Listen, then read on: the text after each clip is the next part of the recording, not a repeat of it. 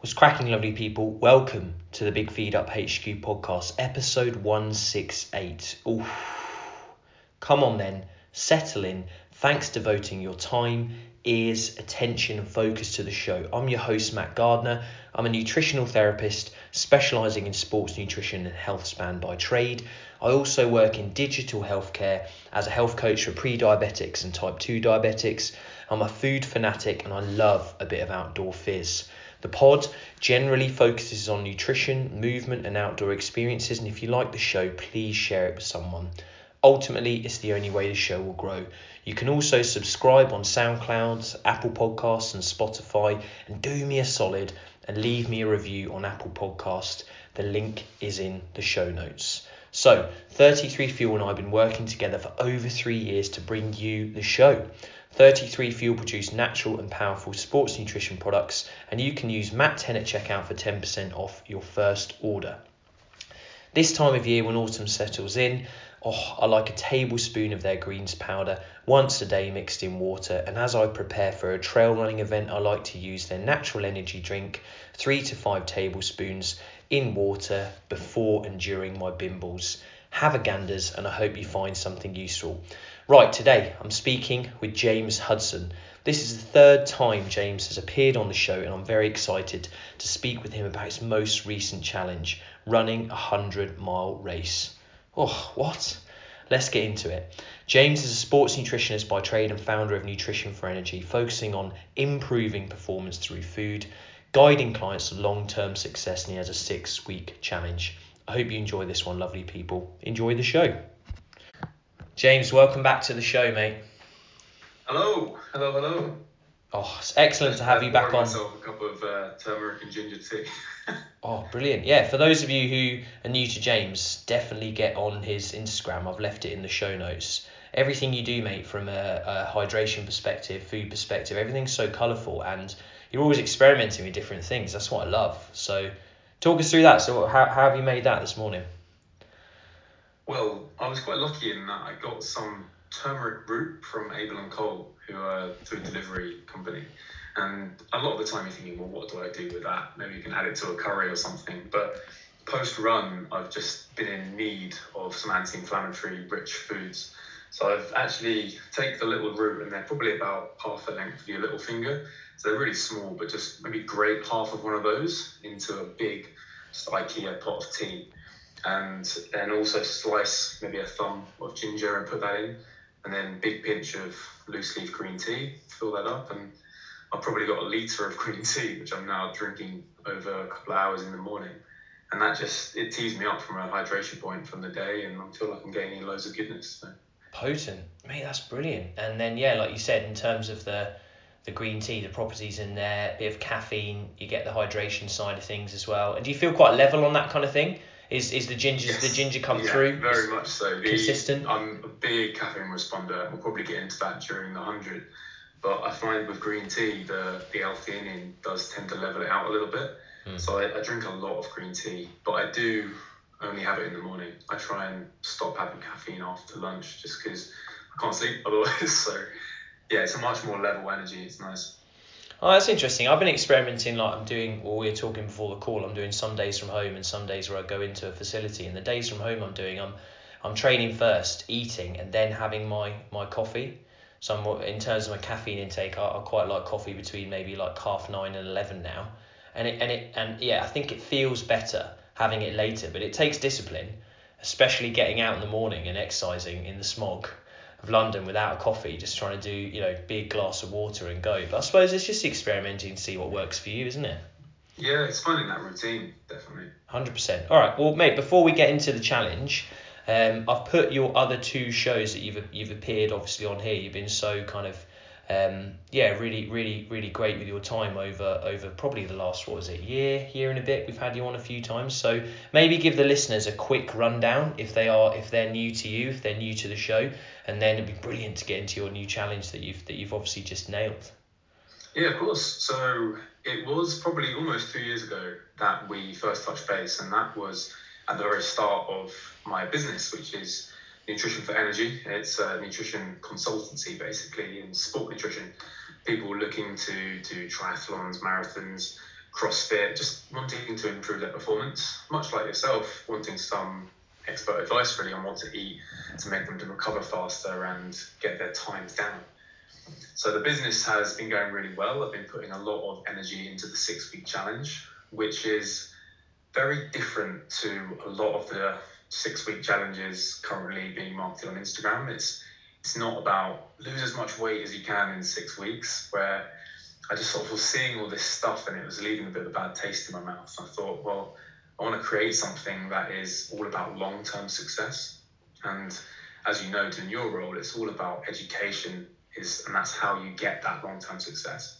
So I suppose marketing it a little bit as a challenge is just sort of gets the buy-in and gets people excited by it. But it's an educational video series with action points. So I've been trying to channel as many people through that, and it's really heartwarming to see the success these people are getting. And it's the whole reason I left my job in the supplement industry because that was focusing on short-term success. And starting my own business, you're able to do what you want. I thought, right, although it's probably not a very good business model to teach people that they're ultimately not going to need you and they've got all the knowledge. Um, I wanted to put my time and energy into creating that challenge. So it's been so rewarding just going through that. And I'm now actually looking at evolving that and re- redoing it and making it even better. Oh, brilliant. So it's a, it's a framework in a sense, but then also you're there to personalize things. People can exactly, set goals, yeah. and I've seen on the on the website too. You're giving a snapshot. Like there's a few good screenshots of I won't call them lessons, but you know, there's each section is clearly labeled, and then people can see what they get out of it, and then obviously they can dive into some of the the key specifics that's important to them with you, mate. So that's brilliant. And do you obviously we know each other quite well, but for the people listening, do you do you enjoy creating that digital content? I know you've had fun with green screens. You love getting in the kitchen like me. You're taking photos of food. Obviously, it's work, but how do you find that? Is that something you're still enthusiastic about, or is it really kind of jumping on that um, hamster wheel of content and trying to keep up with the the ever evolving nutrition and fitness industry online and especially on Instagram? How's that all going? I like coaching. I I used to do a fair bit of rugby coaching. I like explaining things in a way or trying to explain things in a way that really lands with people. So actually going through and making the challenge was a lot of fun because it was creating a PowerPoint slides with loads of visuals, with things moving around on them, explaining everything in lots of different ways. And then also, like you said, putting myself on a green screen so I'm there so that you don't just have to look at the numbers and the pictures, but you can also engage with me explaining it all. So, yes, I think Instagram, as we all end up doing that as our job now, you do lose some of the fun thinking about content. But if you can step back from that and think, well, I'm quite privileged in a way to be doing something that I do enjoy, and and look at it that way. Yeah, that's brilliant, and it's a bit to put you on the spot a little, but with some of your participants, clients, you know, probably now friends as well as you go through that process. Some of the challenges and barriers that, that you encounter when, when they're starting off and you've got all this fantastic content uh, have you found there's a few themes with people? Is it trying to get their energy levels right, or are they kind of confused? There's a lot of decision fatigue around food products, or what are the kind of themes, I suppose, when people start on day one that, that you encounter that they're um, maybe not confused about, but maybe frustrated about looking for answers? You know, that's why they've come to you in the first place. Maybe can you touch on that for a bit? Yeah, I think very much so. People want to do everything all at once so it's like if you're setting out to run a marathon or a half marathon, you don't start by running a half marathon or a marathon. You start with a really gradual training plan, and it kind of makes sense when you think about it like that. But when you want to make nutritional changes or changes to your diet, everyone thinks, right, I'm going to completely change everything. And then that becomes exceptionally difficult and they can't sort of sustain it. So having the structure where it's four videos a week, for action points, things to do, it then becomes very easy to, okay, I'm just doing a little bit, I'm doing a little change. And then it's 24 little changes over six weeks that sum up to be something really big and positive. But it's the fact that everyone thinks, right, well, I'm going to go vegan, I'm going to be really strict, I'm going to do this without the, the background to really make that work long term. So though I find that people want to do a lot, and it's really exciting that they're so motivated. But actually, we need to start doing smaller things.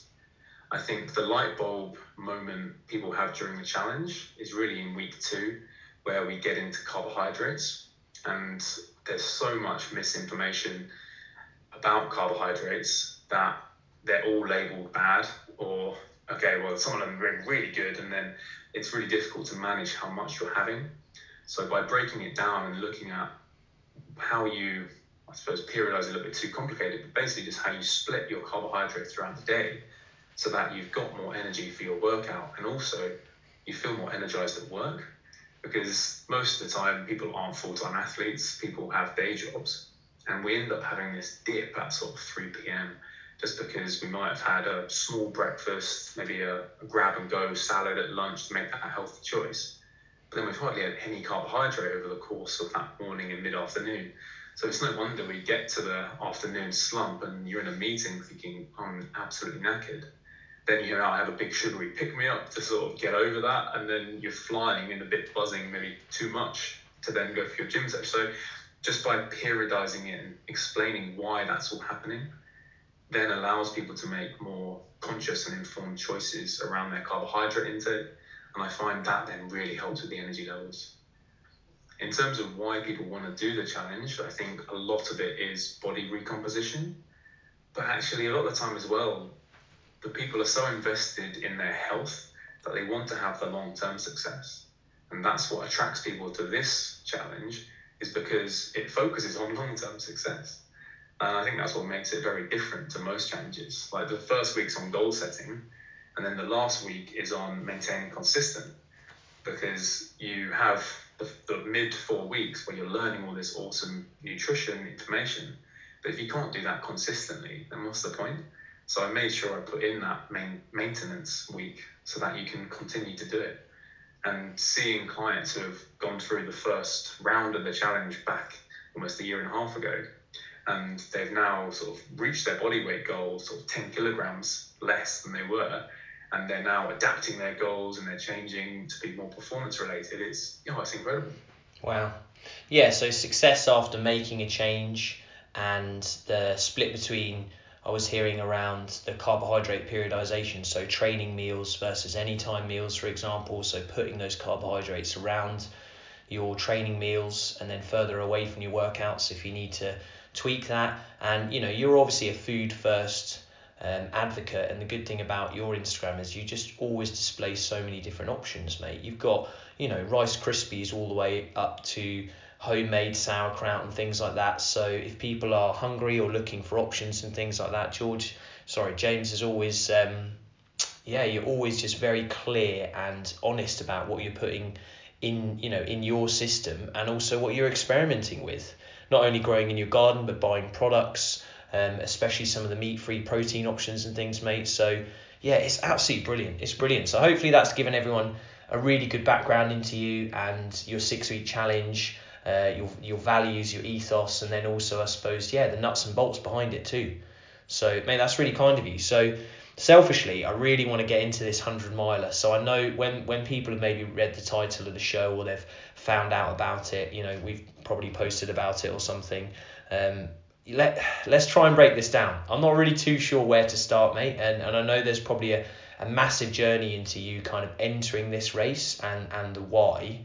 So maybe if we could touch on that first, and then I suppose yeah, over to you where where you'd like to kind of dive into it. Maybe if it's the day or so before, or maybe we focus on the actual event in itself, you know, the, the 24 hours, I know you did it in less than 24 hours, but the 24 hours or so that it took for you to... Only by five minutes, Matt. wow. Well, mate, yeah, so so a, li- a little bit of context behind the race. So, again, you know, beforehand you were training predominantly strength, power, CrossFit. I know you still do a lot of that now, but when we met two years ago, mate, you you know, you had that you had that kind of in front of you and that was something you were competing in quite a lot so it was a big it's been a big turnaround in a short space of time for you to become yeah. an ultra runner you know? So maybe we touch on that first. Yeah. So what made me want to do ultra running? It's a good question. Probably lockdown.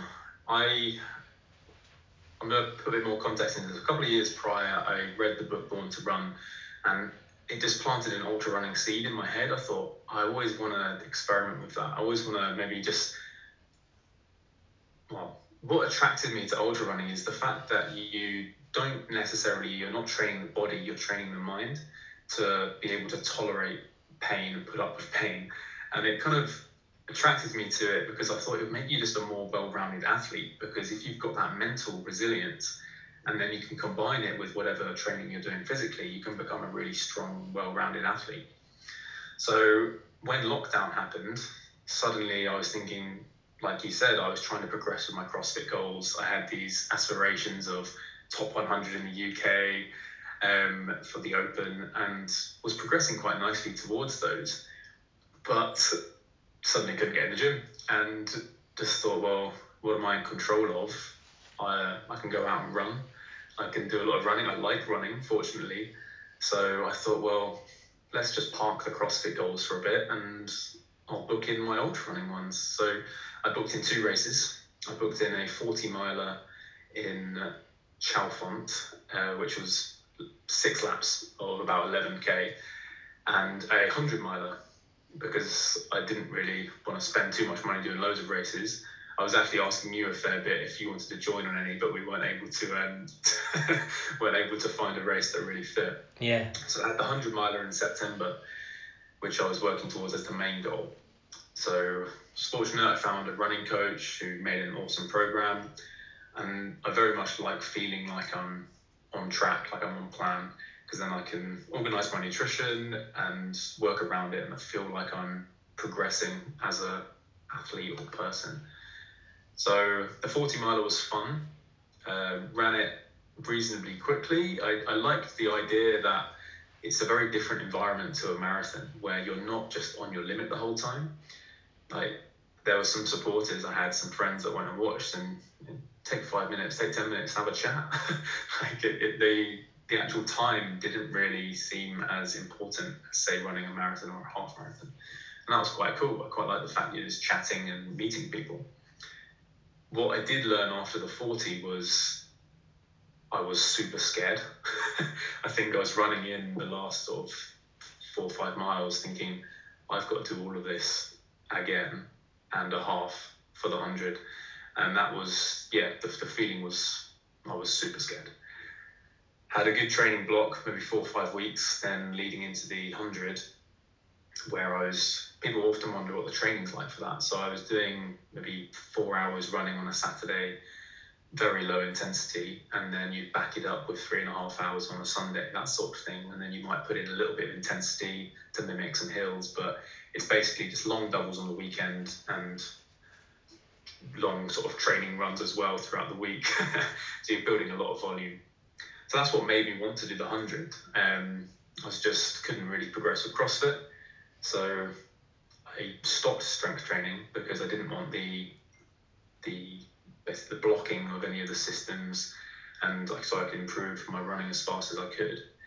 Um, I lost a lot of weight because it makes it easier to run when you're less heavy. So I was about 83 kilograms when we spoke, and I was doing CrossFit.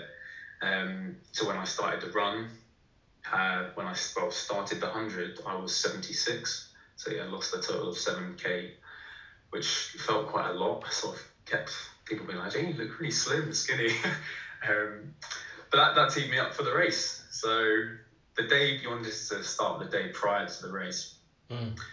Two days prior to the race, I went on a very low fiber diet because having done long runs in the past, I was experiencing GI issues. So those urgent needs to go to the toilet or just feeling a bit like bloated or wind so I didn't want to experience any of that because I knew I was going to be running for a lot longer than I have done in the past.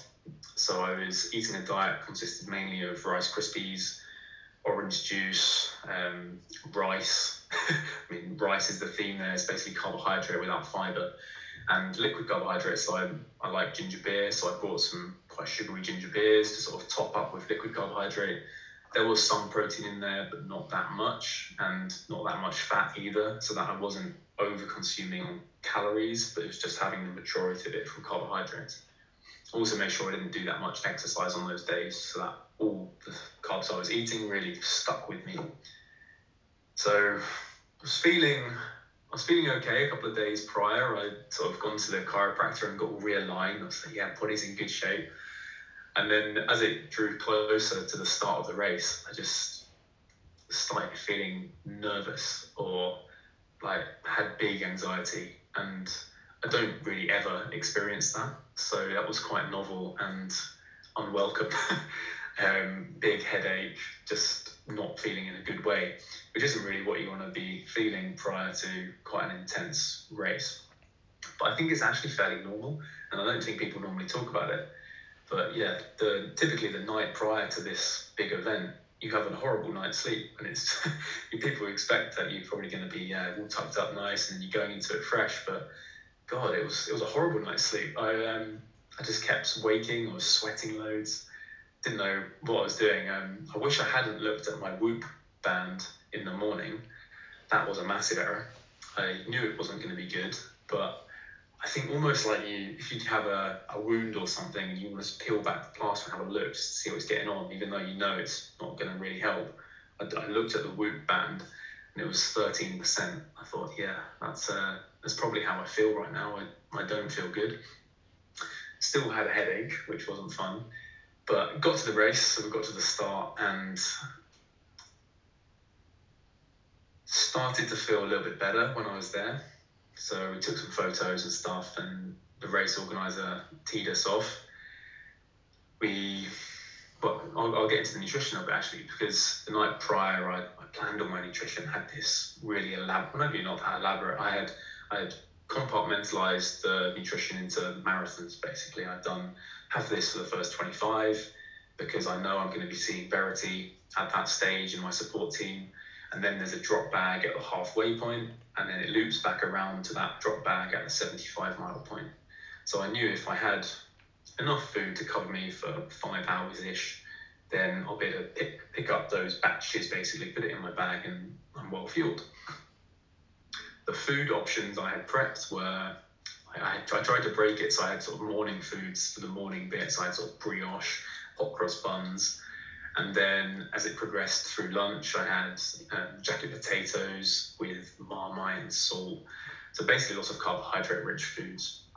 And then I had some sweeter options for when I needed more of a pick-me-up, flapjacks, chocolate yummies, things like that.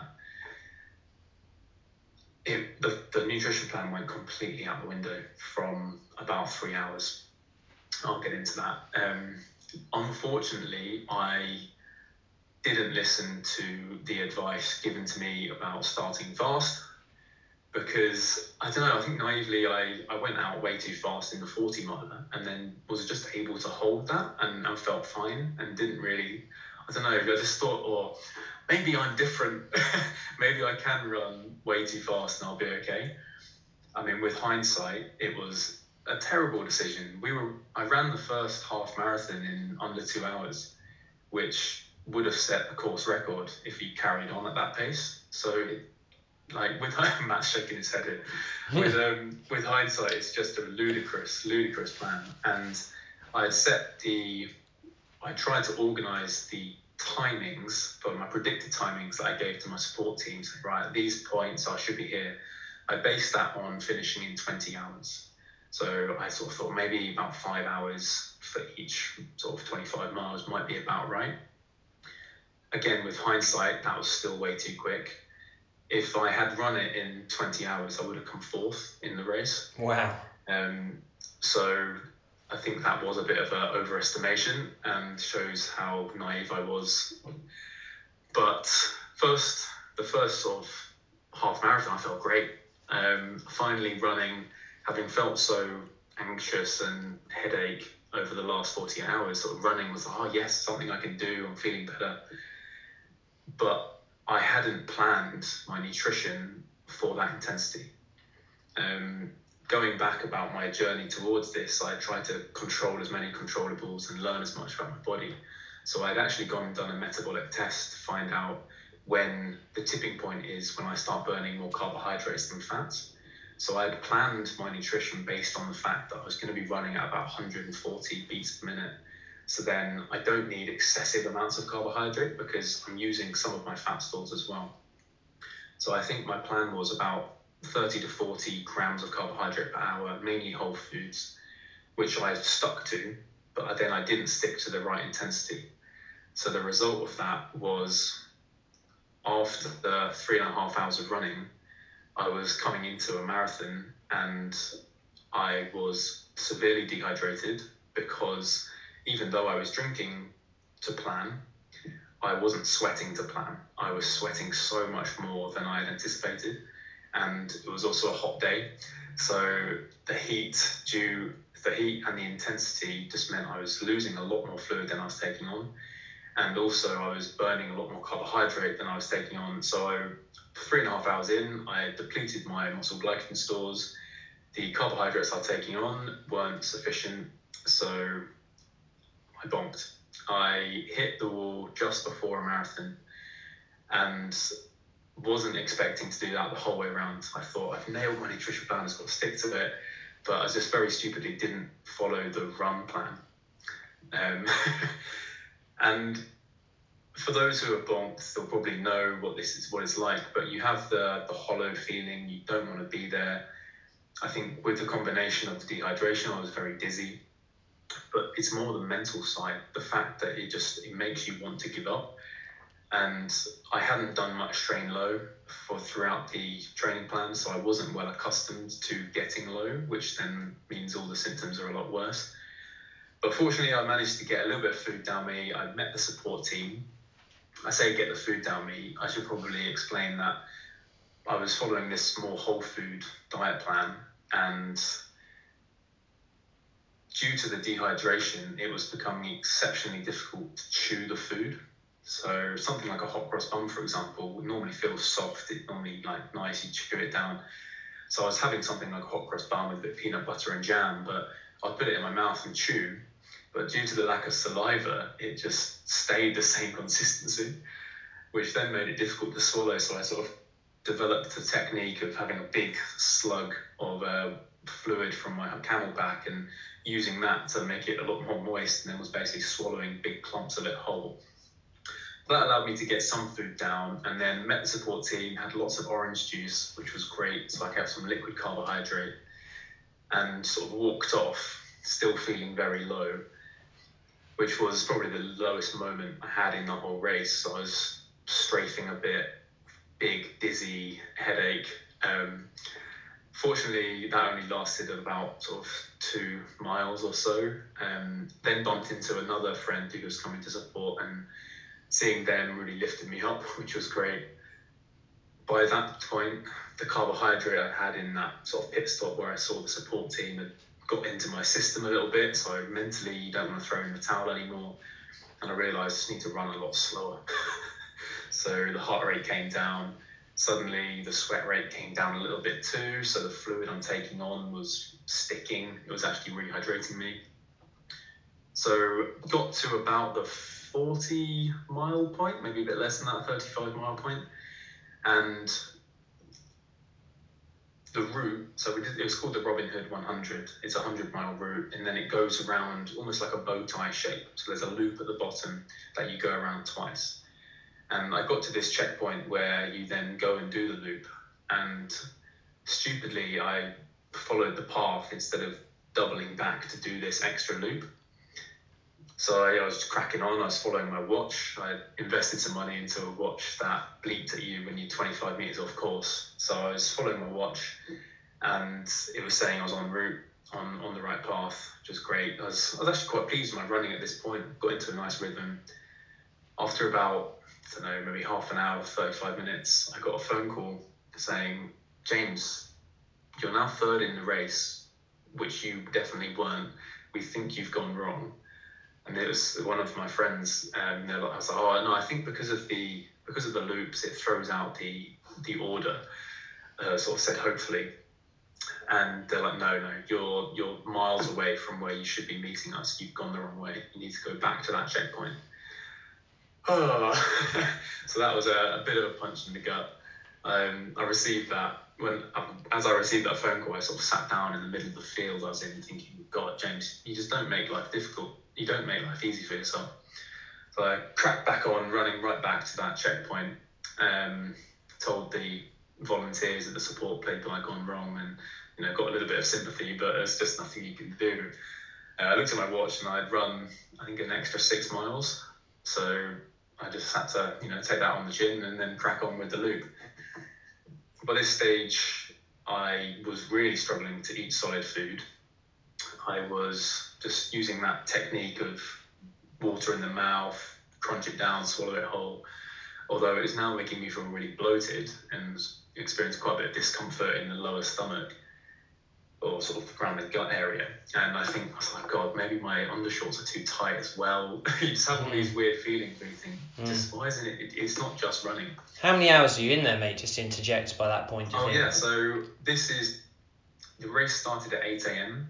Um, a marathon was about four hours, four and a bit.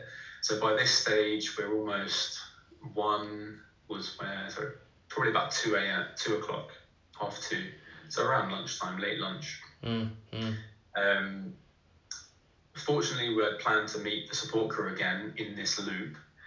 And when I met them, I was meet greet, uh, greeted by a massive Mr. Whippy ice cream, which was just phenomenal because couldn't really chew food. So having some carbohydrate coming in that you could, well, tasted like ice cream, obviously.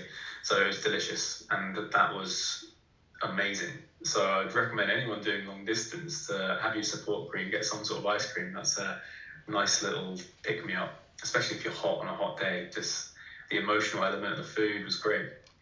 And I think in that moment, I realized that I didn't actually care that much about my time anymore because I, I think I learned this on the return from my detour.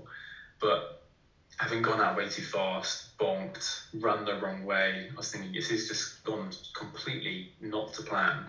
So why not now take an extra 20, 25 minutes and sit with my friends, my support crew, who have travelled all this way up here to sort of catch a glimpse of me and have been hanging around all day. So that was really nice. I'm very glad I did that. I think if I were to do another ultra, I'd probably look for a more of a time goal and I'd go for it and not be as um, social. But I'm glad I did take that break, like had a complete reset, got more liquid carbohydrate on, and then set off again and came back round to the end of that Sherwood Forest loop. I think this is about the 45 mile point. Or no, it's less than that. God, uh, probably 40 miles. Then you have to sort of crack on going through um, Creswell Crags and you go back in around sort of National Park food wise, I was now sipping on a sugar fluid solution. So I realized that I just couldn't really eat solid food anymore. So I decided to make a change on the fly and at the aid station fill up my CamelBak, which did just have squash and electrolytes in. And I was actually using quite strong electrolytes because I know I've got a very high sweat sodium concentration. But I saw people having coffee and they were just, you know, had a big bag of sugar there and they were putting sugar in people's coffees. So I said, can I just pour some of that sugar into my CamelBak? So it was quite a crude way of determining how much sugar was going in it. I was just pouring it and eyeballing it. Fortunately, I've done this quite a few times to try and make my own sports drinks at home. So I was aiming for about 120 grams of sugar in my two litre bags that I had a 6% solution, so it was equivalent to about Lucozade Sport. And I thought that's going to help hydrate me because it's not too um, concentrated a solution, but it's also going to be giving me carbohydrate. So that worked really well actually. And then I knew if I was consuming that two litres between then and maybe a checkpoint in two checkpoints time, I would have had 30 grams of carbohydrate an hour. So that sort of gave me some confidence then. I mean, obviously it wasn't going to be exactly 120 grams. It was, it was very finger in the wind pouring it, but it worked really well. So sipping from a CamelBak, enjoying the rest of the day, and then by this stage the day was turning to night. So it was probably going from sort of 5 p.m. to 6 p.m. to 7. You start losing the the daylight, and this actually made me run with quite a lot more confidence because suddenly it was cooler and my sweat rate was a lot lower. And being a, a he- fairly heavy sweater yourself, suddenly if you're not sweating as much, it's just so much more pleasant because the fluids you're taking on board are sticking. Um, you're not running as dehydrated. It becomes easier to eat food. So I came into the, the halfway checkpoint now at at dusk. So it just turned um, dark. So it must have been about half seven p.m.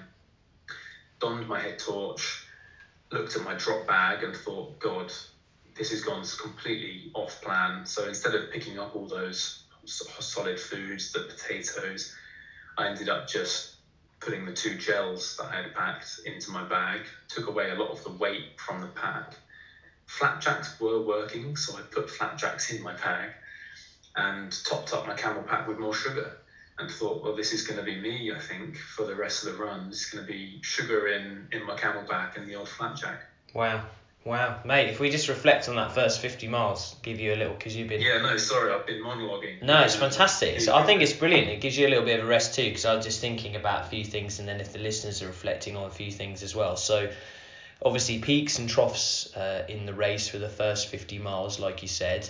Um, that confidence to not worry too much about the time, the 20 hours, letting that kind of go, enjoying the social aspect, and those massive morale boosters of um, seeing people, it getting a bit cooler, getting on top of your sweat rate, and the key thing that I'm hearing is moisture, creating moisture because those more solid foods that are dry, they're harder to take in because of the heat. And like you said, you uh, went out a bit quicker, but you're a confident guy. You, you know, you're an athlete, you're a competitor, so you wanted to give it a go. So I think there's there's some really interesting learnings there, and without going too far back, like you said, the kind of um, anxiety and the the, the massive um, kind of uh, event that was ahead of you, you know, it is normal to feel how you felt because you'd never encountered that that kind of colossal race before. You'd had the odd 40 in the bag that went really well, which is still a phenomenal run. Um, so, mate, that's really interesting so far. Looking forward to hearing about the next 50 miles. But yeah, I'm the same as you. The sweat rate, I had a a tough experience in Italy doing a 29 miler, and I told myself after that that um, summer racing and and just running when it's hot. Um, not that it would never be possible for me to recover my fluids, but I just thought from now on, if I'm doing ultra marathons, has to be winter. So for me, the sweet spot is doing you know a run December January kind of time, or maybe for the first three months of a of a new year. Exactly for what you were saying, you know, and I still sweat in in in in those cold um, events as well. So it's fascinating. You learn every time you do one of these things, and then figuring out how to adjust. Obviously, I've never done anything um, like you in terms of that length and, and, and going through all those peaks and troughs. And I was the same. Flapjacks really worked. I kept them in my gums. Sometimes just holding things in the mouth for sweetness. And the same as you, finding that liquid even though that's maybe not what I planned to begin with, just using liquid nutrition more often. And because you're running slower and you're trying to keep on top of your hydration, you know, those higher calorie foods maybe aren't as appropriate um, as, as you think they are. But later on in the race, they may be. But it's interesting. We're always trying to battle that that kind of energy deficit, aren't we? And especially as practitioners, that's always in the back of our minds. Like we don't want to get too far in, lose too many calories, but you've always got to then think of what's practical and how the gut's going. So cool. If you if you're happy to kind of carry on, I thought I'd just yeah, yeah. reflect on that. So It's- that's the first 50 miles, mate. That's fantastic insights. Yeah, it's, it's funny though because I mean, as a practitioner, one of the rules that you give out most often, or piece of advice to ask to clients is, you know, don't do in the race what you haven't done in training.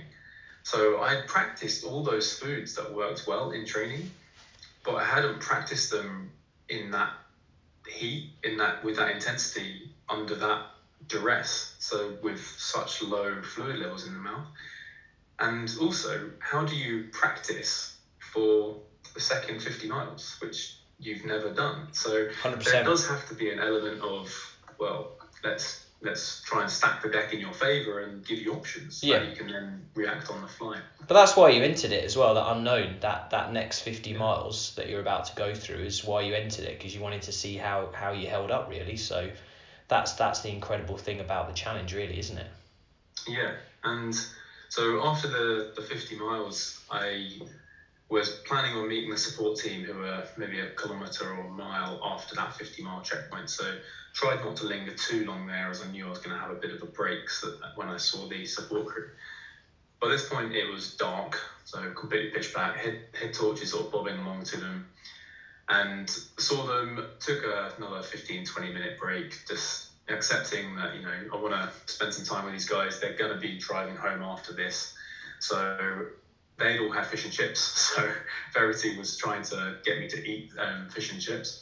I sort of managed a couple of chips, but didn't really want to eat much. I'd actually managed to eat two bananas at the halfway checkpoint from my drop bag. And a uh, funny, funny anecdote on that is in the first, the, well, the first 25 miles, um, the food I had in my bag, I had two bananas, which I was planning on eating sort of like I planned it to a T. I was, you know, gonna have one banana at half an hour and the second banana at an hour, so that I had 40 grams of carbs for the first hour and all of this. And went into my bag on an hour, and the banana's just mashed. And you open it up and you think, God, it's it's almost liquid inside. It's just been so mangled from bouncing around on your back. Yeah. So even though the banana was ideal because you know it's fairly easy to get down, you just can't really practically transport it. So instead of putting the banana in my bag at the halfway point, I just tried to eat two of them. So I had two bananas then at that checkpoint. So then I didn't actually need that much food when I met up with the support team again a couple of miles later. I think they were very pleased to see how much better I was looking in myself because I had tried to put on a really brave face the first time I saw them uh, at sort of 24 mile point but we'd now looped around. It was 28 miles further on, so we'd just gone 50 miles, and I was actually confident that I was going to finish because it was cooler, because I changed my nutrition plan so that I was more comfortable running, didn't have that stitch in the lower um, gut, and just set off into the night really. And the night run was a lot of fun. I quite like night running. Have you done much night running, Matt? Not at all. No, I know we spoke about it a bit, um, you know, before the show a few weeks ago on Instagram, but no, it's not something I've done at all. So that must be an interesting yeah. experience. Obviously, head torch and like you said, it's a lot cooler, quite quiet. You kind of have to just obviously focus on one foot in front of the other. If you know, is that right? Yeah, yeah. It's it's something I had never done until I got quite deep into the ultra training plan. So I thought actually I probably need to practice running at night if I'm going to have to navigate and all of this stuff. So I, I went out for a few runs, but in my training plan, and the night running I enjoyed so much. It's it's strange. I I'd always thought, well, why would you want to run when you should be sleeping? But actually, you don't even have to do that. You can just run sort of maybe 9 till 10 p.m. or get up early before the day breaks. And putting your head torch on, it suddenly makes the world a lot smaller because you're you're only really able to see four meters, five meters in front in this bubble. So you're able to look at the floor and it's a lot quieter. So any sort of rustling from animals in the woods or in the forest, you, you hear a lot more clearly. And it allows you to really zone in to the running a lot more than when you're just running normally. So if you're someone who runs with headphones on and you just you're running just because you have to run and it's part of your training and you just want to you know almost escape from the running and try and block it out, then I'd say it's probably not for you. But if you're someone who runs without headphones, you like looking around at stuff, you like listening to your breathing, all of that, then running at night with a head torch is a lot of a lot of fun. It does make it so much easier to zone in, and I was then just really focusing on running form and breathing. I knew it was about 10 miles until I was going to see Verity again for my first big hit of caffeine. So I just got into a pretty nice groove actually. And up until that point, post bonk, I had been walking hills as well. I say hills, it was a very, very flat race. So I was walking if there was a slight incline and then running flats, and my running wasn't that quick. But as soon as it became the night section, then and I knew I had 10 miles to this checkpoint or meet point with Verity, I just got into a nice groove. I ended up not not uh, walking at all, so I was even running up the hills a bit, and it was quite a big boost to morale. Thinking, yeah, I'm doing this, James. You're going okay. Um, unfortunately, it meant I arrived at the meet point about 40 minutes sooner than I should have done. So wasn't able to see Verity and sort of thought oh, I'll just cut my losses here and, and crack on. But the phone went and they were only a little bit behind. So I backtracked a bit because I was quite keen to have some coffee. Um, big caffeine responder. So had this coffee and, you know, ding, ding, ding, ding. Suddenly you're, you're awake, you're alert um, eyes wide, and that then made the the next section, which was that forest loop, again a lot more bearable. I was just reciting my mantra in my head quite a lot of the time, which was my answer to why I was doing the event. Mm. Um, my mantra was, "You're doing this for the life experience, to look back upon and smile, feel the moment now." land on the tripod, stay elastic, you got this. I was just going over and over in my mind through the night section, which was quite fun. That's interesting, mate. When you're in deep, exactly what you used to go to, um, and then do you actually say it out loud? I wasn't saying it out loud. I was saying it in my head, but I mean, I probably should have said it out loud. It might have had more of an impact. Yeah, that's fascinating. Yeah, the thing. Well, obviously, I've never gone twenty, you know, twenty three hours and 55 minutes, I think, that, like you said, that took you the race. But I think I've done the ones that I've done that have been eight hours or so when I'm in that kind of feeling that you were feeling in the night. I kind of had this um, thing that I uh, focus on, and it's I'm in this room and there's this um, thing trying to come through the door, and I've got I've got uh, my wife Bryony behind me and my family, and I'm on the door. So that's something that I focus on when uh, Whoa, when I'm in that. Super that, visual. Yeah, yeah, yeah. So I can I, I imagine that, and I'm like, well, because I'm not running quick, because at that point we're obviously we both understand where we are in terms of our plodding and everything's very efficient, and you're like, right, let's just keep that here. That that thing is not coming through. You're holding on, and then you've got X amount of time left. They're all waiting for you. You know, they're taking time out of their day Yeah. to see you at the end of this race. Stop fucking around. Get get there. So Yeah. yeah, it's interesting. You're I really like that mantra, and that's a brilliant soundbite as well. I might clip that up and use it um, for, Yeah, for the show. I mean, I, I tried to put quite a bit of time into working out exactly what it was going to be, and I was doing that through my training runs because I wanted it to focus on the bigger picture. So to take me out of the moment and be like, okay, why are you doing this? Well, you want to have it on your life CV basically, so you can be like, oh yeah, I did do one of those. But then also transport me back to the moment because I wanted to be able to enjoy the experience, even if it was pain, landing on a painful blister, like repeatedly. I wanted to actually be present through that, even though that sounds a little sadistic. So then, and then that little hint around form and a bit of motivation at the end. Mm. And it was actually at that stage that my feet did start to hurt a little bit. I mean, it was it's quite crazy that I'd already run 65 miles and my feet were in incredible nick. They, they didn't hurt at all. They felt great. God, yeah, it's mad that they weren't stumps, mate. You were just running on stumps at that point, you know, they had like eroded. Yeah. um, I basically. You didn't change I- shoes, did you? You stayed the same pair of shoes for the whole event? Because I've ran with people who change shoes in some of these kind of events. Obviously, not the length you've done, but some people like that. You know, new shoes, new socks, drop bag, or at some event. You know, I, I, change uh, my top because I do get very sweaty, but I've never experimented with, with the shoe change. Did yeah, you- I did did. you stay? I did four sock changes. Yeah, I get Um, that. oh no, sorry, three sock changes every marathon, and probably went through four or five tops. Yeah. Didn't change my shoes. I had packed uh, a spare pair where I thought I might want to use for the last 25, but I don't know. You, at that point, I just thought I'm just I'm happy just to keep going. I have regrettably made the decision to use barefoot shoes. So I I was wearing my barefoot trail shoes, which I'd done all my training in. However, when I did the 40 mile race, it was maybe the last couple of miles. I thought actually my toes starting to rub at the end here, and I think by 35, 40 miles, your feet start to swell a little bit, and I think my right foot must be slightly bigger than my left foot because just at the very tip of my right toe, I was feeling it now make contact with the end of my barefoot trail shoe.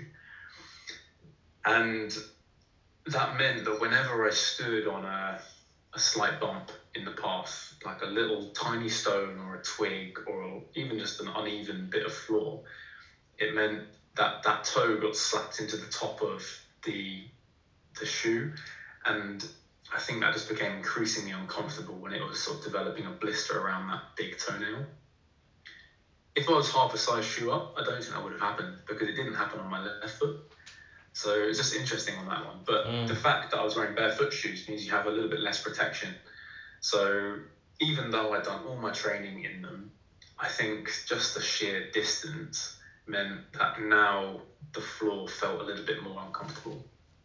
And I think with hindsight, I would have moved to a shoe earlier on in my training plan that was still zero drop but had a little bit more cushion. Mm. Yeah, it's interesting to reflect on, isn't it? And then for future events and things for you to experiment with. So, wow. So is that uh, 70 odd miles, 75, 80 miles by then? Exactly, yeah. Um, finished off the that loop again, and that takes you to a 70 mile point. Wow. Um, had another coffee. I now sort of built this into whenever I went to an aid station, I'd fill up my camel pack with Yeah. that sugar electrolyte solution. I'd also have a little coffee, Yeah. just as a little pick me up. So not big doses each time, just lots of little drip feeding caffeine into my system. Mm. Felt absolutely wired running at night now. Um, it's it's a really strange feeling actually because your brain and your body are completely they're in completely different places in that brain artificially alert very very wired couldn't sleep then completely because of all the caffeine and sugar. But your body's just tired. You know kind of conv- the brain is convincing the body that hey this is okay. We, we're able to do this. Let's just keep going. So I was running fine getting through the night um, running with a few people, but not really. Um, I, I thought people would run together a lot more than they did. Everyone seemed to be very interested in their own race and just happy to crack on at their own pace.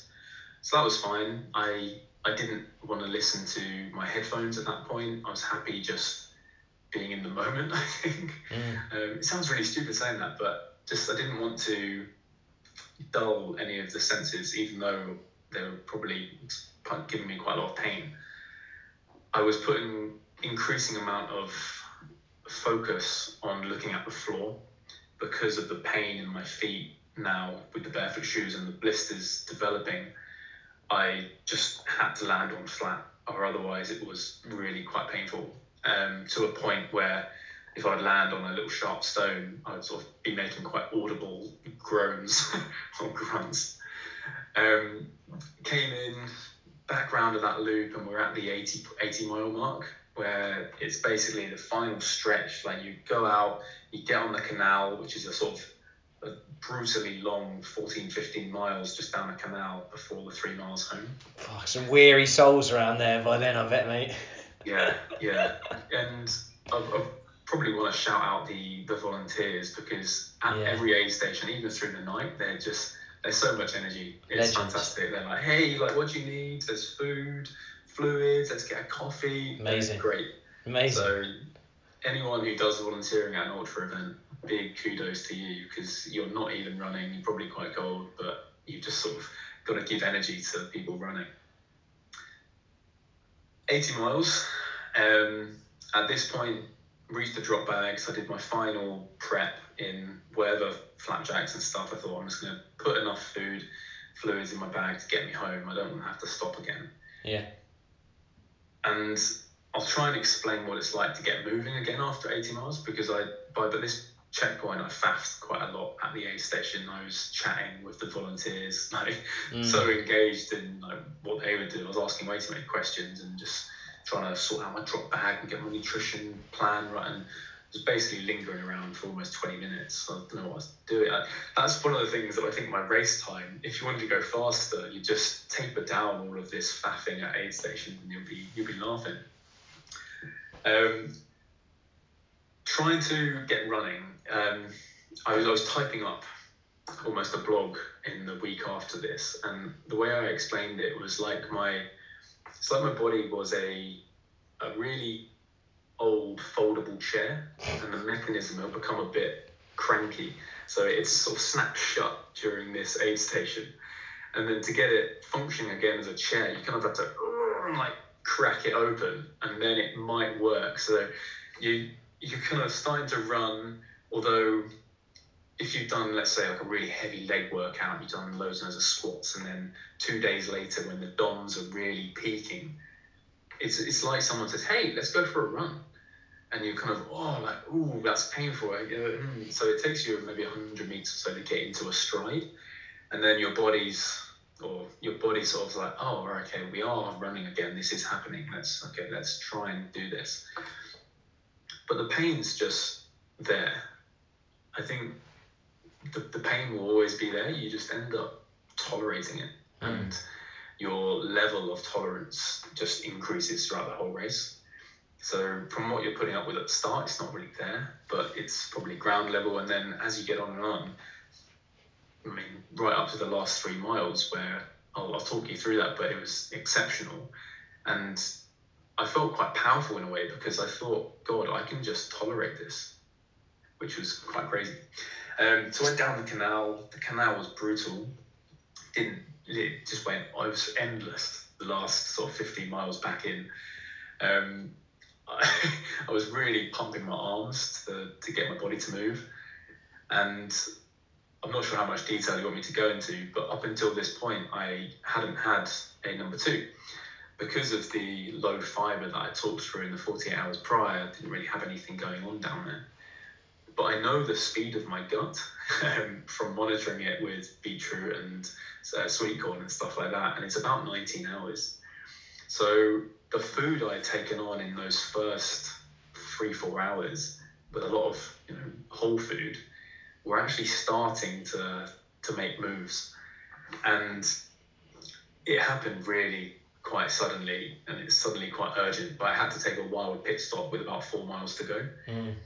This was just after I'd seen Verity and basically bragged to them that I hadn't needed to go to the toilet the whole time and it was, was going to be fine. Mm. And so this was uh, this when I met them, it was about six miles to go, and she was like, James, you, you know, you're easily going to do 24 hours. This is great. I was thinking, okay, like let's just get this thing done now. So 6 a.m. by this stage, dawn breaking, sun slowly coming up. Look back at the video because we posted on Instagram at that point, and I look hollow. like my eyes are wired from caffeine, but you can see there's just not that much going on behind them. Um, yeah, like a raver, mate. Like a, like a raver out in Berlin all night, yeah. and you're just emerging out of, out of a two day club. explanation. Yeah. yeah. So look like this sort of deluded raver coming back in. I mean, very funny get up for a raver with his sort of CamelBak strapped on. But bowled in, restarted my Manchester camera. Like I actually had some sushi rice at that point because we'd had sushi day, and that went down really well. I bet. Had final coffee. I'm thinking, right, let's just get this done. Six miles to go. I looked at my watch, and it actually said 100 miles because of the detour I'd done. Yeah. So that was quite brutal. Thinking, okay, he's got to do do some extra reps and finish this off now. Yeah. Um, ran on, and that was when the the urgency to evacuate my bowel came. Um, I mean, do, do, you want me to go into that? It was quite funny, but I don't know. It's a little, also a little bit grim. Do you want me to get into that? I think it's part of it, isn't it? If people are listening to this and, and they're trying to, because I used to be like that when I first started doing some ultra marathons. Again, obviously nowhere near the distance you've done, but you try to prevent it, and then you realise it's actually it's not trying to prevent it. It's just realising it's it will happen. So when it happens, just you know, trying to do it in a smart way, out of the way making sure you've got what you need and then actually the kind of elation of afterwards and, and, and, and moving on and you know feeling great. But to be honest I was the same as you. It was it was after an aid station when I'd seen my dad and I think the emotion of seeing someone and feeling great this was at a marathon point and I'd probably had maybe a few uh, 100 milliliters of actually no it wasn't. It was an extra caffeine chewing gum than I really needed. So the emotional response plus the caffeine and then everything started moving and I had to had to go. So, but you try not to. I tried to leave it for ten minutes, and and that makes it even worse. So I completely get where you were at that point. Well, not because obviously I hadn't done ninety five miles by then, but yeah, it's interesting. And then you get back on the trail, don't you? And and you kind of recover yourself, and then and then get you know you kind of get going again, don't you? So, but it is a yeah, it's a it's a strange situation in itself to say the least. Yeah, so I mean, like you said, you want to prepare for it. So I had the, the wet wipes in the bottom of my Yeah, bag, yeah, so yeah. an empty Ziploc bag just in case I had to put the wet back in and all that. But it was just comical. It was so funny because, you know, normally you just you crouch down, you get into this little bit of a squat, and you do your business. But after 95 miles, squatting was just was so unexpected an exertion that your, my legs were trembling, they were wobbling so wow, much but and that made me then quite nervous to think, God, what if I slip over here? I'm, Yeah. This is just going to be so grim. you're down. Um, so yeah, But you got through it. managed to survive not uh, slipping. Yeah, Yeah. uh, did the business, sorted it all out, and then was about to get back on the path before I thought, no, like there, there was a second coming, Matt. It was, and by this stage, it was the floodgates had opened before, so there was just no time. So I quickly dropped undershorts, shorts, and wasn't even able to get into a, a squat. So I just sort of folded in half. Um, Pure deck chair. Pure deck chair. God. Yeah, it was um again very very fortunate that none of it landed on uh, on my shorts Yeah. because that would have made the last four miles um, even Yeah, even more grim. brutal. I think. Grim. oh, well done. yeah. So cracked on down the canal, reached the final aid station with three miles to go. The race director was there. It was really nice to just to talk to him and find out how the race was from his perspective. Although now, with my quite unexpected pit stop being longer than I thought, I was actually quite pushed for time to finish in 24 hours. So I looked at my watch and like the brain slowly worked out that it was going to be about 35 minutes to run three miles, Wow. which normally probably isn't actually that strenuous. But considering the pace I had been running for the last 30 miles, it, I needed to run a lot faster. So left the aid station thinking, right, you can do this, James. Like positivity, let's just crack on.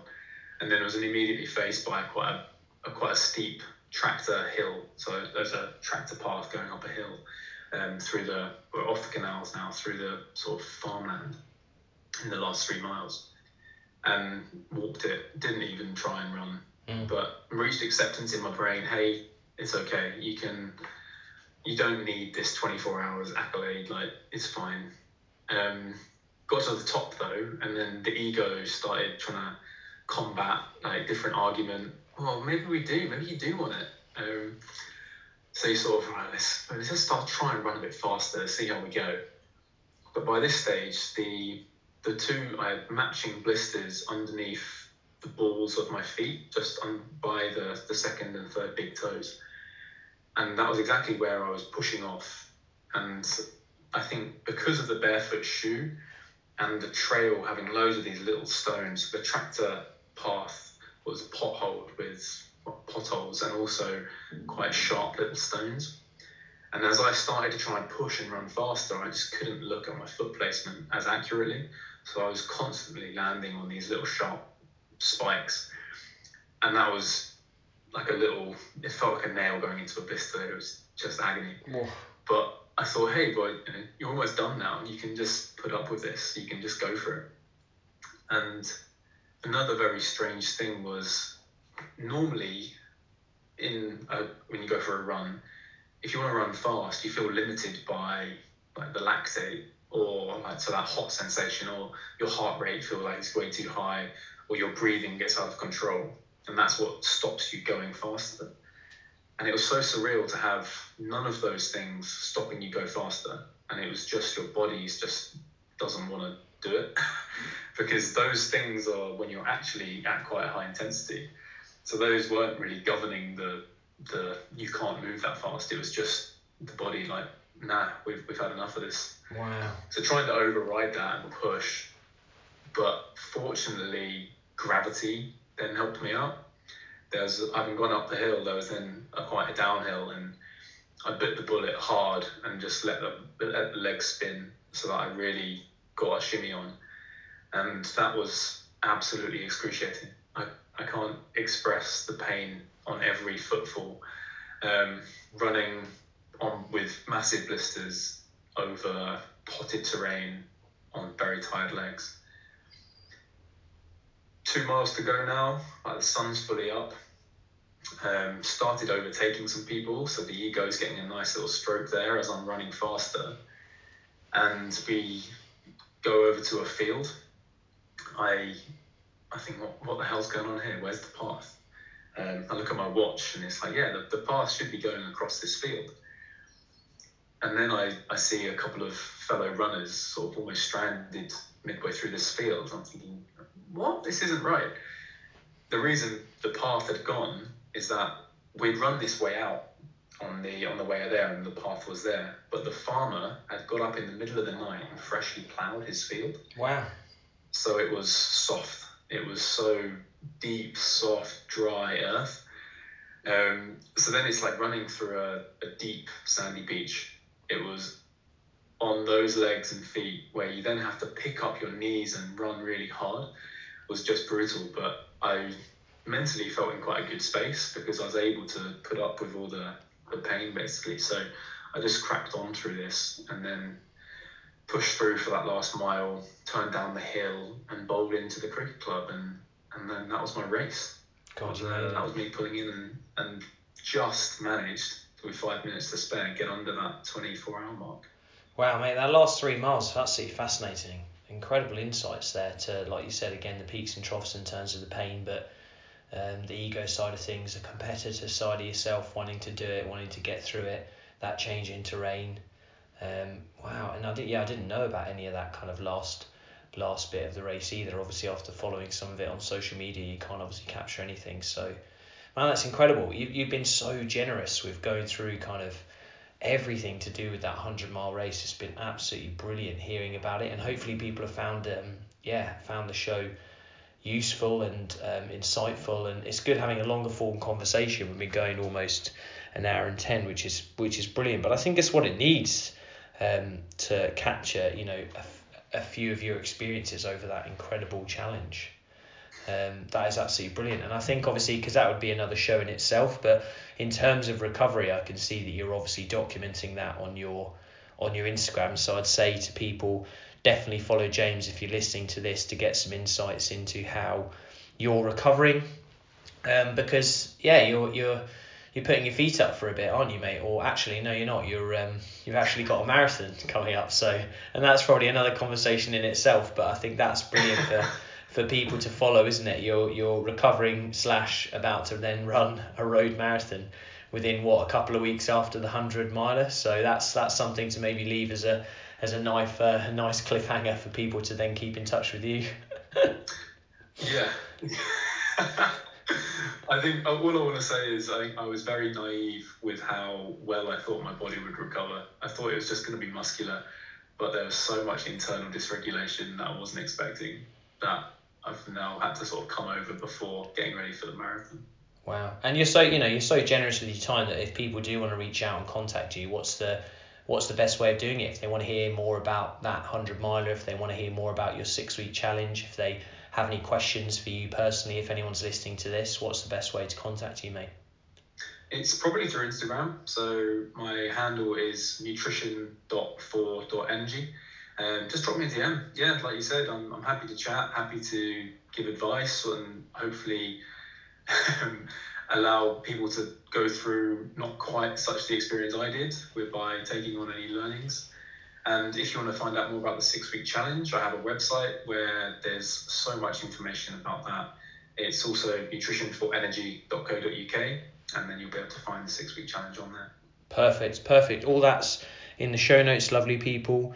And mate, thanks again for your, time and going through your story. You know the the physical side, the emotional side, all of the practical information. It's it's been yeah an absolute joy. I'm, I feel so privileged to be able to capture that information. And if you like the show, lovely people, or you think it'll be useful for someone, a friend, a family member, you know, a fellow athlete, competitor, then please pass it along.